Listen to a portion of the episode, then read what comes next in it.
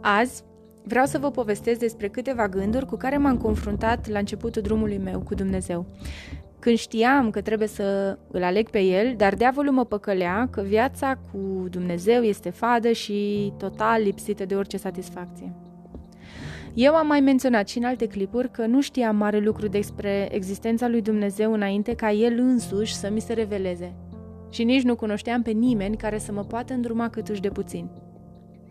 Eu nu l-am căutat pe Dumnezeu, ci trăiam la fel ca restul lumii, preocupându-mă de viața asta fără să iau în considerare că există o viață veșnică care va fi influențată de stilul de viață pe care aleg acum să-l trăiesc.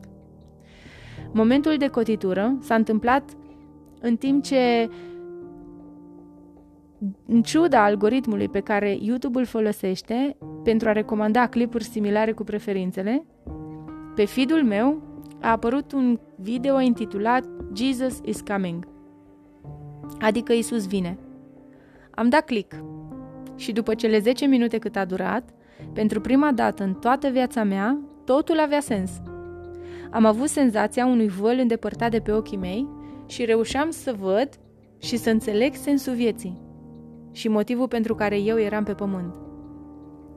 Câteva zile după aceea, nu reușeam să mă gândesc la nimic altceva. Indiferent cât de tare încercam, Isus, care urmează să revină pe pământ, să revendice ceea ce este al lui, nu mai ieșea din mintea și din ființa mea. Deoarece nu știam prea multe despre acest subiect, decât ceea ce auzisem duminica la liturgia de oră la care mergeam cu ai mei în copilărie, curiozitatea m-a împins să aprofundez. Mi-am amintit că la aniversarea mea de 20 de ani mi-am dorit o Biblie, iar mama mi-o cumpărase. Dar nu mă implicasem cine știe ce să o citesc, pentru că viața mea era prea plină și nu aveam eu timp de ea. Deși Biblia mea este de fapt doar Nou Testament, l-am devorat – în patru luni l-am citit de patru-cinci ori și nu mă săturam de ceea ce mi se descoperea. Și nu venea să cred cum de nu înțelesesem până atunci că Isus este totul. Absolut totul. La câteva zile după ce am văzut clipul, am auzit în mod audibil vocea lui Dumnezeu, care mi-a spus să las totul și să vin acasă. Lucru care m-a dat complet peste cap deoarece nu vedeam cum ar fi posibil ca eu să fac așa ceva. Și exact despre asta vreau să vorbesc astăzi, despre motivele pentru care l-am amânat pe Dumnezeu aproximativ 5 luni și motivele pentru care oamenii aleg să nu dea frâu liber acestei chemări. În prima fază, m-am convins eu pe mine însă că totul este doar în capul meu că Dumnezeu nu are cum să vorbească, mai ales mie care nu-L căutasem niciodată. Găsisem cele mai puternice argumente prin care să nu iau în seamă chemarea Lui. Doar că atunci când credeam că viața mea revine la normal, Dumnezeu mi-a vorbit din nou și mi-a spus același lucru. În total, de trei ori mi-a spus să las totul și să vin acasă, deși încă nu mi-era clar unde anume este acest acasă. Ceea ce mă uimește până în ziua de azi este faptul că atunci când Dumnezeu vorbește, Duhul din tine îl recunoaște și știe că vocea pe care o auzi este a Creatorului tău. Nu exista nicio urmă de îndoială că Dumnezeu este cel care mi se adresează, deși nu mai auzisem niciodată acea voce. În următoarea fază mă împăcasem cu ideea că Dumnezeu vrea să facă ceva în viața mea doar că eu nu prea eram de acord cu ceea ce el îmi cerea să fac. Eram dispusă să-i dau o șansă, dar sub nicio formă nu vreau să fac ceea ce el îmi ceruse. Așa că am încercat să-l integrez în stilul meu de viață și, într-adevăr, îl simțeam foarte aproape.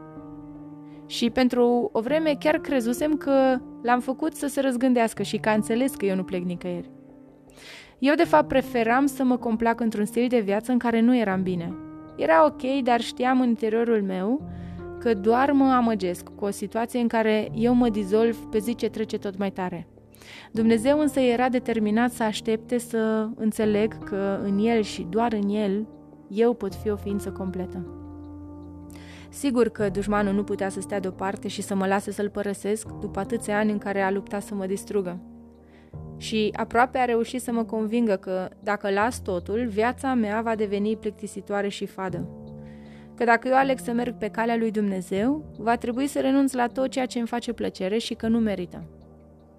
Adică mai bine rămân așa cum sunt și pot să mă bucur în continuare de distracțiile cu care mi umpleam zilele, doar ca să uit cât de lipsită de sens și împlinire este de fapt viața mea. Acea perioadă în care Dumnezeu m-a găsit și m-a chemat era cea mai întunecată fază prin care trecusem vreodată. Nu realizasem cât de mare era depresia în care eram decât după ce fusesem eliberată de ea. Nu aveam voință și nici energie să fac nimic. Îmi era greu să-mi îndeplinesc și îndatoririle de zi cu zi, dar apoi să-mi schimb viața la nivelul la care Dumnezeu îmi cerea.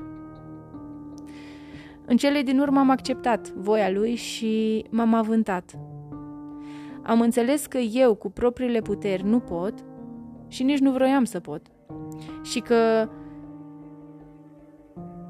dacă vreau să fac ceva, doar în Dumnezeu va trebui să fac. Așa că i-am spus că dacă vrea ca eu să las totul, trebuie să intervină El și să facă ceea ce pe mine mă depășește. Adică tot ce ține de logistica unui nou început. Și într-adevăr, El s-a ținut de cuvânt și a intervenit.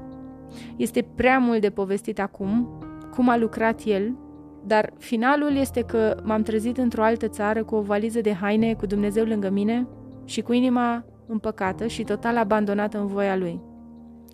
Acum vorbesc din partea cealaltă a tunelului, parte din care știu cât de greu este să faci schimbarea. Am înțeles însă că dacă tragi de tine și ai încredere în Dumnezeu, nu ai cum să greșești. El vrea doar ce este mai bun pentru tine, pentru că ești copilul lui. Și ce părinte poate sta liniștit, știindu-și copilul în situații toxice și degradante, atâta vreme cât el are toate resursele la îndemâna lui pentru a-i oferi ceea ce este mai bun. Tendința este să îl respingem pe Dumnezeu din momentul în care El ne cere să renunțăm la ceea ce noi credem că nu este posibil, ori la ceea ce nouă ne este drag. Dacă ne-am ascultat conștiința, am intrat repede în acord cu Dumnezeu și ne-am scutit de multă suferință. Dar măreția lui iese în evidență exact în aceste situații, pentru că el, în loc să-și piardă răbdarea, așa cum noi oamenii o facem, ne călăuzește cu blândețe și are răbdare până înțelegem că așa este mai bine. Cu Dumnezeu este altfel. Dacă tu alegi să te complaci, Dumnezeu alege să nu te lase, să faci asta și te susține și te ghidează până intri în promisiunea unei vieți împlinite alături de El. Din acest motiv, nu pot decât să te încurajez să reziști tentației și tendinței de a nu-L alege, doar pentru că știi că va trebui să renunți la lucruri, obiceiuri sau persoane, poate, care par să-ți aducă un soi de împlinire, dar în realitate este doar o stare de moment, care revine mereu mai înfometată decât data trecută și te mănâncă de viu. Dumnezeu nu rămâne dator niciodată. În El poți să ai încredere așa cum în oameni nu poți, pentru că El este vrednic de încrederea ta. Orice lași în urmă pentru a-L urma pe El, îți va fi răsplătit cu vârf și îndesat. Trebuie doar să ai încredere, să te avânți în necunoscut și să îl lași să-ți arate faimoasa lui putere și dragoste. Până marțea viitoare, trăiește viața altfel, nu te stinge doar pentru că îți e frică de schimbare.